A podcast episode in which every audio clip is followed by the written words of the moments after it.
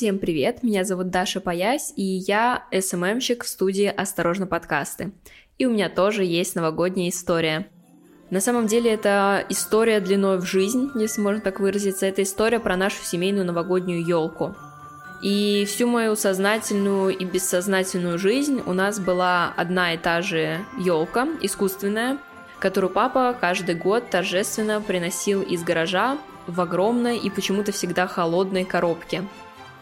Эту елку мы торжественно собирали всей семьей, обязательно по инструкции. Елка это состояла из э, разных ярусов, разного размера, разной длины ветки. Почему-то за все эти годы мы не могли запомнить, как ее собирать.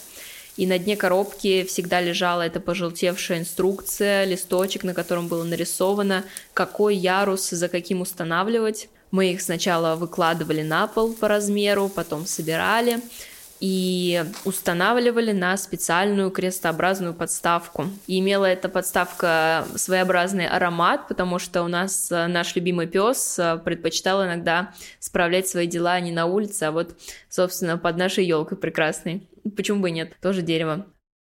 Как появилась елка в семье, я на самом деле никогда особо не задумывалась и не знала. Елка как будто бы была всегда, просто с момента основания мира. И совсем недавно, уже во взрослом возрасте, я узнала, что покупала ее дедушка мой, еще когда семья наша жила на Сахалине, еще когда моя мама не родилась, то есть очень и очень давно.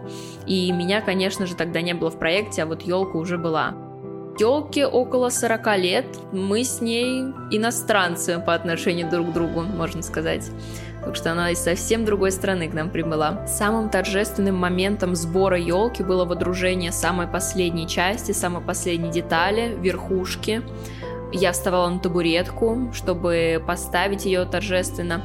И потом мы приступали к украшению елки, собственно, игрушками. Игрушки мы делали сами, Мама, папа, я, моя старшая сестра, мы усаживались и делали шары из пенопласта по какому-то туториалу, как сказали бы сейчас, из какого-то старого, ну на тот момент не старого, маминого журнала, такой способ обтягивать э, тканью пенопласт. И мы делали такие картины, как бы пано, и мы придумали, что можно делать и елочные игрушки таким образом. Делали колокольчики из стаканчиков из-под йогурта, шили разных зверей просто из ткани и ниток. Вообще много в моем детстве всего было сшитого мамой, и вот такое совместное шитье тоже было таким интересным нашим времяпрепровождением. Даже папа присоединялся, помню, шил каких-то лошадок на эту елку. В общем, игрушки у нас были самые лучшие. Все было очень красиво, и никакого там безвкусного дождика или еще чего-то. Все обязательно по композиционным правилам, потому что у нас такая художественная семья. Позже игрушки у нас были в одинаковой цветовой гамме обязательно, либо все теплые или холодные. В общем, все было очень красиво, очень стильно. Мне всегда очень нравилась эта елка. Ну и отдельное, конечно, прекрасное мгновение, это когда мы вешали гирлянду, светящуюся на елку. Обязательно нужно было делать это в темноте и торжественно нажать на кнопочку, чтобы она начинала мигать и раздражала своим миганием папу еще два-два с половиной месяца и пугала нашего пса. В общем, елка мигает, елка прекрасная, стоит, все супер. Лет в 15 мне начало казаться, что с нашей елкой что-то не так. Да, мне определенно уже не нужна была табуретка, чтобы водрузить э, саму верхушку на елку. Более того, елка оказалась вообще ниже меня. Я поняла, что елка наша почему-то покосилась как-то и вот, ну, смотрит куда-то в сторону, как Пизанская башня. Она на самом деле была такая худая, она стояла напротив окна, и через нее все было всегда замечательно видно. То есть она была очень жидкая, тонкая, облезлая, и Дальше я с ужасом осознала, что она вовсе и не зеленая даже, что она желтая. И выглядит она на самом деле так, как обычные живые елки выглядят где-то к концу февраля. И, ну, я подумала, что, ну как, ну, как-то не инстаграмно совершенно, давайте купим новую елку. И вот как раз э, в тот год, когда мне исполнялось 16, мы встречали Новый год уже с новой елкой, пушистой, прекрасной, замечательной. Купили мы ее с мамой в каком-то большом супермаркете. Она была также искусственная и разборная, также мы ее последующие несколько лет до моего переезда уже из родительского дома собирали всей семьей.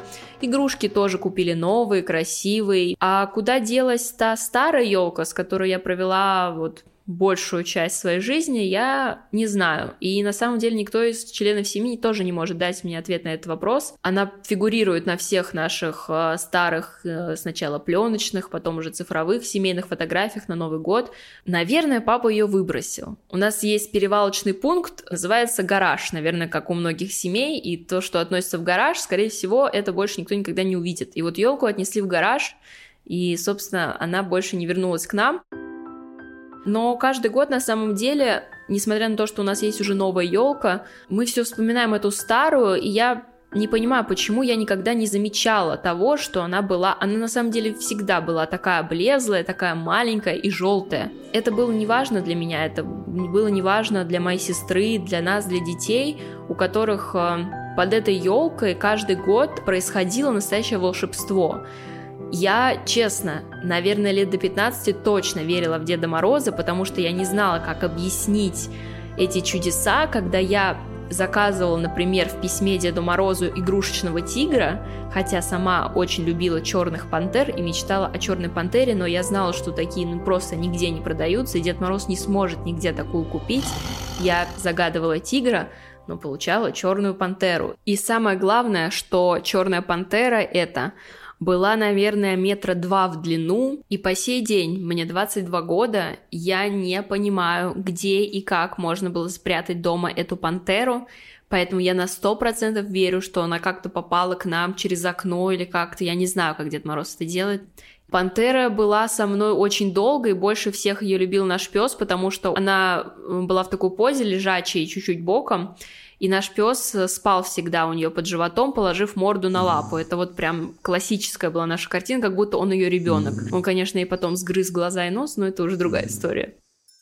У нас э, есть в семье такое кодовое слово «холодком» что-то потянуло. И, в общем, когда папа говорил, что-то потянуло холодком, и действительно тянуло холодком, я смотрела под елку, и там, в мишуре, на самом деле на этой крестообразной подставке, пахнущей нашей собакой, лежало что-то такое невероятное, заветное, о чем я даже не мечтала. Ноутбук, моя первая фотокамера, какие-то энциклопедии.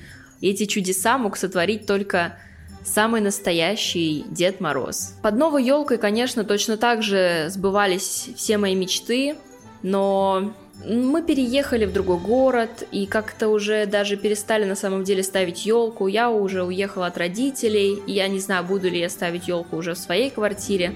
Но для меня всегда самое ценное вот это воспоминание о том, как я совершенно не замечала никаких недостатков, никакой вот этой бедности, худости нашей елки и того, что на самом деле мы делали сами игрушки не только потому, что мы такие все рукодельники, а чтобы как-то сэкономить. И все мечты, они все равно сбывались. Это настолько было для меня все волшебно и прекрасное, что мне казалось, что вокруг меня все так же волшебно и прекрасно. На самом деле родители каждый год создавали для своих детей вот эту невероятную сказку, начиная со сбора этой елки в конце ноября, я не знаю, кто сейчас так может сделать, и заканчивая вот этими подарками совершенно неожиданными, это настолько ценно, это все-таки невероятная ценность вот этих новогодних чудес, которые я очень надеюсь, что и в своей будущей семье как-то тоже буду транслировать и создавать э, эту невероятную сказку. Я желаю вам верить обязательно в чудеса, оставаться ребенком, писать письма Деду Морозу, загадывать желания и желать что-то настолько невероятное, что вам кажется даже не существует. Но поверьте, существует, и Дед Мороз обязательно исполнит ваши желания. С наступающим Новым Годом!